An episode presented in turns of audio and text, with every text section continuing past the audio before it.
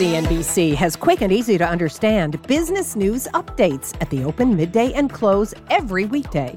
Markets, money, and more from Wall Street to Main Street. I'm CNBC's Jessica Ettinger. Follow and listen to CNBC Business News Updates wherever you get your podcasts. Happy Friday, Options Action fans. We've got yet another great show lined up for you. Here's coming up. Next Friday is Black Friday. But if you're already not planning on shopping, you might not be alone. That's why you should be preparing options trades instead. Carter Worth will explain why. Then, Tony Zhang is gonna make you sweat. Then yell at you to work harder.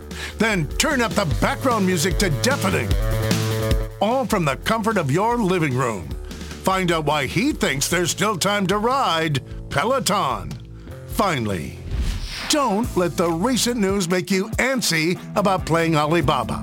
Professor Khouw helps you transfer out of entomology class. It's time to risk less and make more. Options Action starts right now. Let's get right to it. Retail racking up some big gains this week with the XRT ETF outperforming the broader market at more than 5% as a number of names in this space pulled out earnings beats. But our chartmaster says it may be closing time for the retail space. So Carter, what are you watching?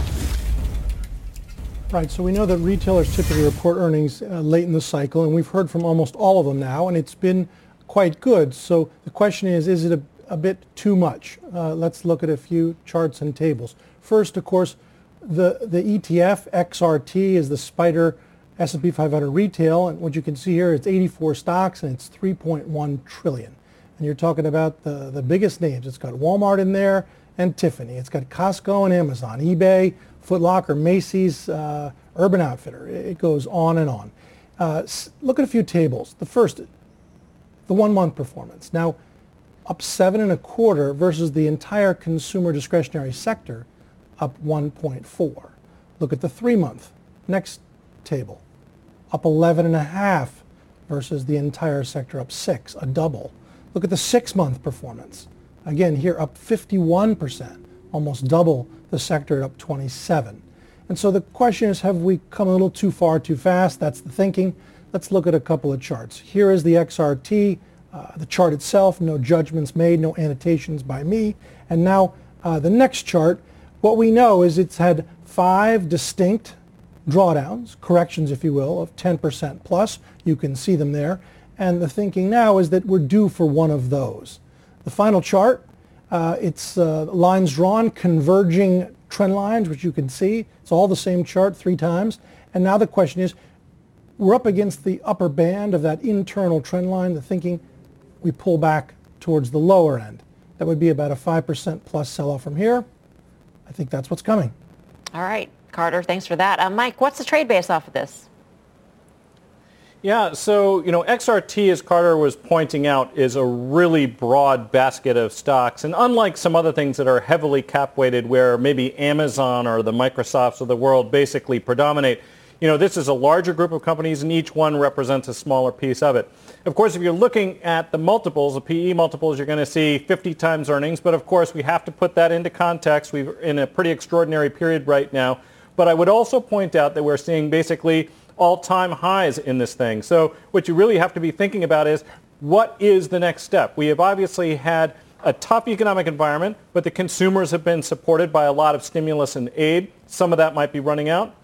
In addition to that, we also have a situation where we're seeing an upsurge in cases that can hurt consumer confidence, whether it's concern about their jobs or just about spending in general, all of these things. And of course, we're dealing with a lot of large ticket items. This is typically a really big spending season. But I would say that I think we're pretty extended here. And I think what we want to do is if you have exposure to these stocks, you want to hedge them or sell. And if you are so inclined, you might even look to take a bearish bet. If you're looking at XRT, I was looking out to January, the 55 50 put spread. You could spend about 95 cents for that, spending about a dollar for the higher strike and then selling the lower one for 55 cents. Now you'll notice that the payoff here is a little better than 4 to 1, slightly better than we normally get. The idea here is by choosing a put spread that's slightly out of the money, Uh, we're looking for a little bit more bang for the buck just in the chance that we get a sharper decline than the one that Carter is talking about. But even if we only get a 5% decline, even if this doesn't run all the way to our short strike, this should go up fairly handsomely, and that lower strike put will help mitigate some of the decay of carrying a position like this one. Tony, how do you like this trade? Yeah, I quite like this trade because if you look at the chart of XRT, it has all the classic signs of exhaustion basically over the last three months as it continues to make higher highs, we're not seeing momentums confirm that higher high. So we're seeing that negative divergence from momentum. And during that time, the market breadth of XRT continues to decline. These are signs that we're near a market top and we're about to see a correction. And if you look at the retailers, a lot of them have moved their sales earlier into the season. Some of them to avoid Black Friday crowds in their, in their stores. Amazon moved their Prime Day to October 15th. That's going to take some of the, uh, the, the strength that we typically see going into the end of November and beginning of December. So I like the fact that Mike is going out to January, giving him plenty of time. The implied volatility here is fairly cheap, and he's only risking 1.7% of the ETF's value to take this bet. So it's a very small risk of, of the overall ETF's value. The only thing is that when you buy an out-of-the-money debit spread like this, you, if, the, if XRT doesn't move fairly quickly or fairly uh, soon, you do have some paper losses. So as for investors, it is small risk, but be prepared that in the short run, you might see some losses until this starts to accelerate to the downside. Carter, I wanted to go back to a point that you and Mike were making about the XRT as an instrument being comprised of, of smaller retailers, names like GameStop, Signet, Nordstrom, Abercrombie & Fitch, not the Walmarts, not the Targets of the world. So what do you foresee for Walmart, for the Walmarts, the Targets, versus uh, you know, the, the bearish outlook that you have for XRT? Sure. Remember, those big names are in uh, the XRT. It's just the XRT is essentially an equal weighted index versus the consumer discretionary sector, which is market cap weighted to the very names that you're referring to. Um, those are also uh, far along. Let me just say that Walmart, Target, uh, they've been great, uh, but we know all great uptrends uh, typically are punctuated by givebacks, pullbacks, dips, corrections, whatever nomenclature one chooses. But in order to stay healthy, you want to have pauses and rests, and we're playing for just that here in XRT. All right. From regular retail to some pretty highly discretionary fitness spending. Check out shares of Peloton racing higher today and up triple digits on the year as Americans get their exercise from inside the house. Vaccine news aside, or Tony Zhang says the stock could still be fit for even more gains ahead. Tony, what's the trade here? Yeah, I want to take a look at Peloton because I think this is a stock that is has been misunderstood by some investors as a expensive spin buy company with a cult following. And I think that they've really pivoted here over the past couple of quarters into this all-around digital uh, fitness platform. So I think that's the bigger term opportunity here for Peloton. Now, if you look at the chart itself, the stock recently broke out above its $100 level here in late September, took a big hit after Pfizer's vaccine news down about 20%, but held that $100 support level as, uh, retested that level as support and is holding it and is now starting to resume its continuation higher here. So I think this is an opportunity to, res- to take a new long-term position or a new long position here in Peloton. Now, if you look at the valuations here, by all means, this is an expensive stock. So w- when you look at some of the, the stats that, that justify these valuations, you know, some investors will say, you know, this is due to the pandemic. It's not sustainable. 113% uh, subscriber growth versus the same time last year. If you look at quarterly revenues up 172% versus the same time last year. But the one stat that I want to point investors to that I think really speaks to the shift that Peloton has had over the past couple of quarters is the average number of workouts by, per subscriber per month. For years, Peloton has averaged about 12 to 13 workouts per uh, subscriber per month. Over the last quarter, that's doubled to 24, per, 24 workouts per month. And that speaks to the shift that Peloton has taken now into out, outside of the spin bike into tread, into um, yoga, into boot camp, into meditation. And this speaks to the fact that the opportunity now is not just here for spin, but for overall fitness. And I think that is a long-term opportunity here for Peloton. So the trade structure that I want to use here really reflects the fact that it is trading at a fairly rich valuation and it is at risk that more vaccine news may take a small hit to the stock, but it will likely recover from that. So the trade structure that I'm going to use is a put vertical spread because if the stock declines a little bit on some vaccine news and comes back and stays to where the current level is, it can still be profitable at these current levels. So I'm going out to December 31st and I'm selling the 110, 100 put vertical here, collecting about $9.40 for that December 110 put about $5 for that December 100 put. Net net here, I'm still collecting $4.40, which is 44% of the $10 wide credit spread. And that's the type of risk reward that's actually fairly hard to find, even though the implied volatilities here for Peloton isn't that particularly expensive. Mike, what do you think about the trade? What do you think about Peloton directionally? So, you know, it's, it's interesting. Of course, the valuation is hard to get your arms around, but I have to say that I suspect that the secular trend is in their favor. You know, some people who've been watching for some time know I often refer to the Holly Index. You know, we used to participate in something called Orange Theory, kind of a social workout sort of a thing. It is a very different experience, and I think that trend is here to stay. And of course, we can't do that kind of in-person thing. So Peloton is in the right place. It just so happens that it is, unfortunately for most of us, also the right time for them. So I think they're in the right business. That's the first thing I would say about it. The second thing is just talking about Tony's trade. Three things can happen. Two are good. One is less bad. If the stock goes up, you're going to collect that premium. If it just goes sideways, you're going to collect that premium. And if you're concerned about the valuation and the momentum fails to keep up and it rolls over, you're actually risking considerably less than you would be if you bought the stock and you're taking advantage of the fact that options premiums remain relatively elevated. So I, I think the trade structure makes sense. The secular trend certainly makes sense. The valuation, look, I mean, that's always the situation when you're dealing with story stocks like this one is. Do you think the secular trend will continue? If you do believe it, then the promise could be real. When you said we used to participate in Orange Theory, do you mean Holly used to participate in Orange Theory?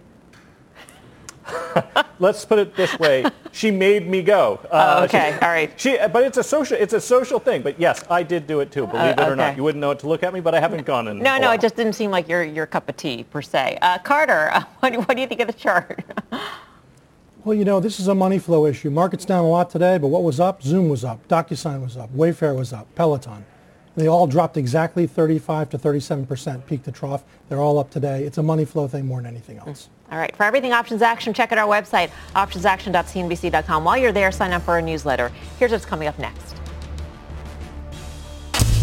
Remember the childhood snack, ants on a log, celery, peanut butter, and raisins? Now, let's say you were having your snack on the playground and the ants fell off into the dirt.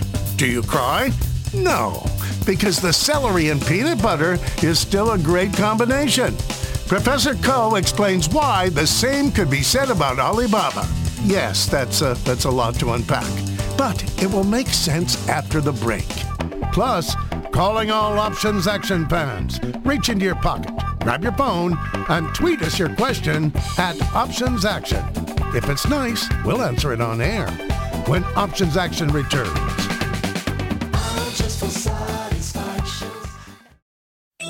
CNBC has quick and easy to understand business news updates at the open, midday, and close every weekday. Markets, money, and more from Wall Street to Main Street. I'm CNBC's Jessica Ettinger. Follow and listen to CNBC Business News Updates wherever you get your podcasts.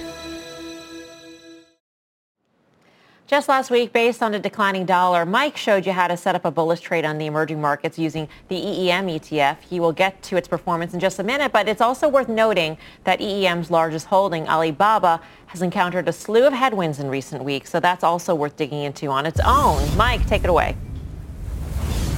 Yeah, so the reason we were making that trade on EEM is that I definitely, you know, sometimes you're dealing with relative trades. You know, do you prefer one market to another, one asset to another?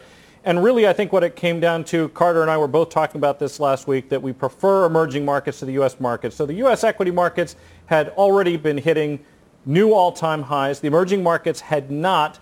And th- this is despite the fact that the data coming out in, for example, the Asian financial results were actually quite strong. And so we were favoring that. But of course, you were talking about BABA, which is an idiosyncratic. It's one of the largest constituents of EM, but it also had some idiosyncratic issues. So I still favor emerging markets over the U.S. markets. I still favor being short the dollar on balance, which was our other trade. But what I'm taking a look at is the specific situation of one of its largest constituents, Alibaba. And of course, Alibaba, despite the fact that we've seen good significant strength in a lot of emerging markets names, hasn't seen that. Why? It was because of the Ant IPO. Obviously, that hit the stock fairly hard. But what I would ask people to think about is that their results, Alibaba's results, still are very good. I think that some of those issues might ultimately get sorted out.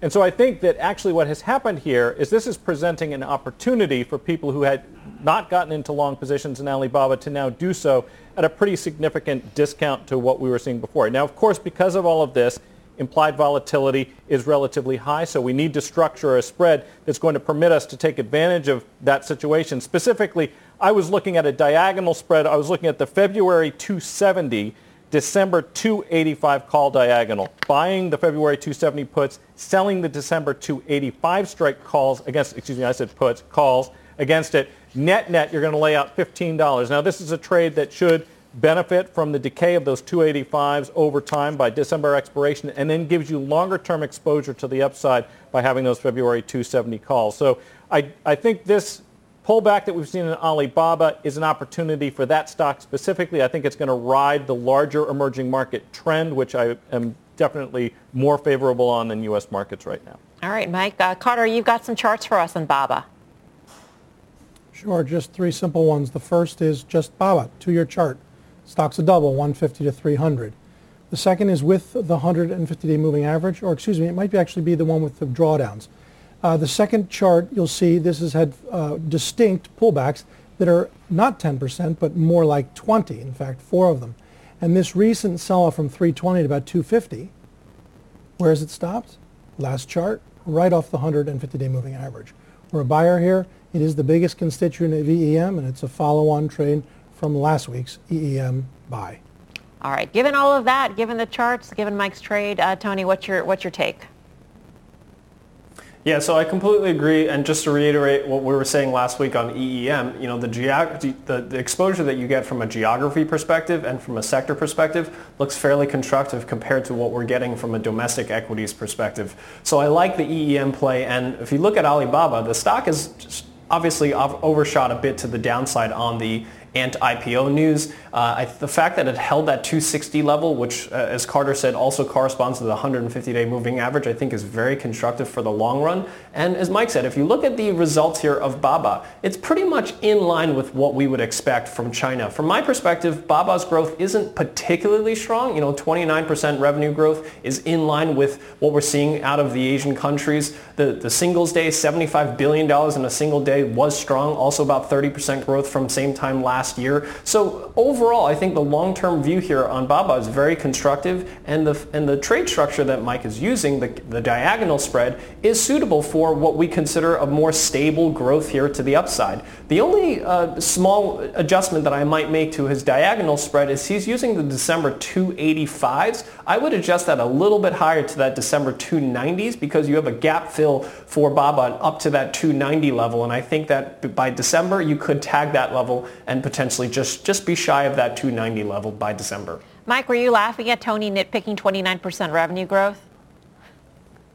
Yes, I, I was actually. I mean, th- th- that's remarkable growth. It's one of the largest growing markets. It's, it's a company that, if you're keeping pace with one of the fastest growing economic areas in the world, uh, that's pretty good. And 30% revenue growth is pretty good. I would ask people to think about one other thing too. This is a company whose valuation is about half of that of Amazon in rounding numbers. Think about the opportunity here. If Amazon is worth 1.5 trillion, uh, where's Baba going to be five years from now? You know, ask yourself that question and then decide how you feel about the valuation and those growth numbers, which I think personally are pretty phenomenal. All right. Up next, you ask, we are answering. The options traders are standing by to take your video tweets on air, so don't go anywhere. Much more options action up next. CNBC has quick and easy to understand business news updates at the open, midday, and close every weekday. Markets, money, and more from Wall Street to Main Street. I'm CNBC's Jessica Ettinger. Follow and listen to CNBC Business News Updates wherever you get your podcasts.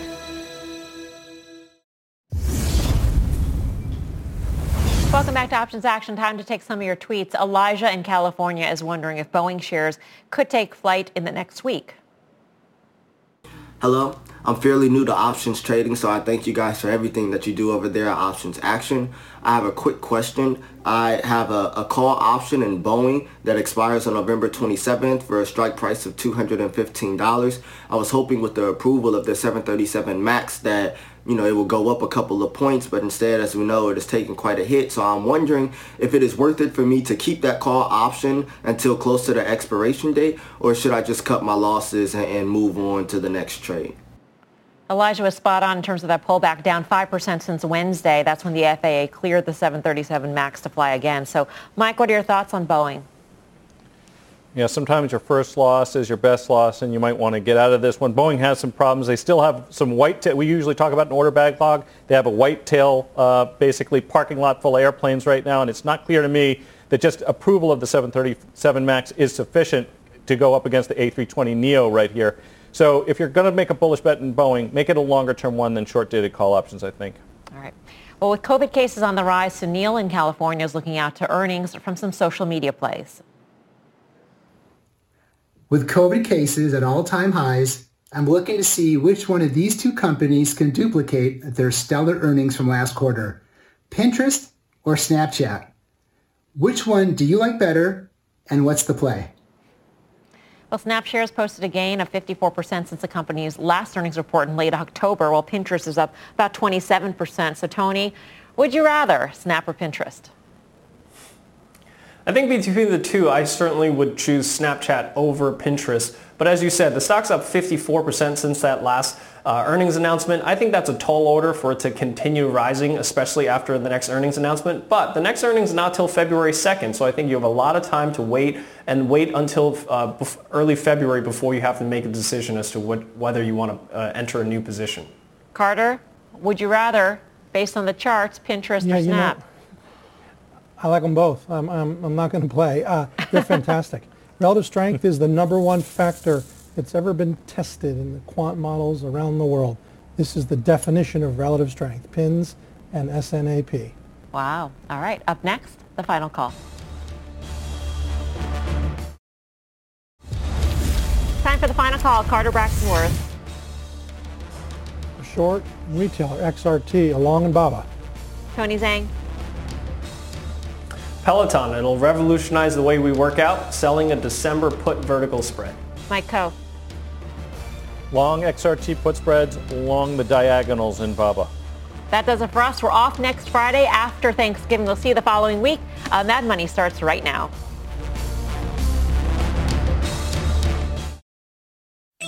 CNBC has quick and easy to understand business news updates at the open, midday, and close every weekday. Markets, money, and more from Wall Street to Main Street. I'm CNBC's Jessica Ettinger. Follow and listen to CNBC Business News Updates wherever you get your podcasts.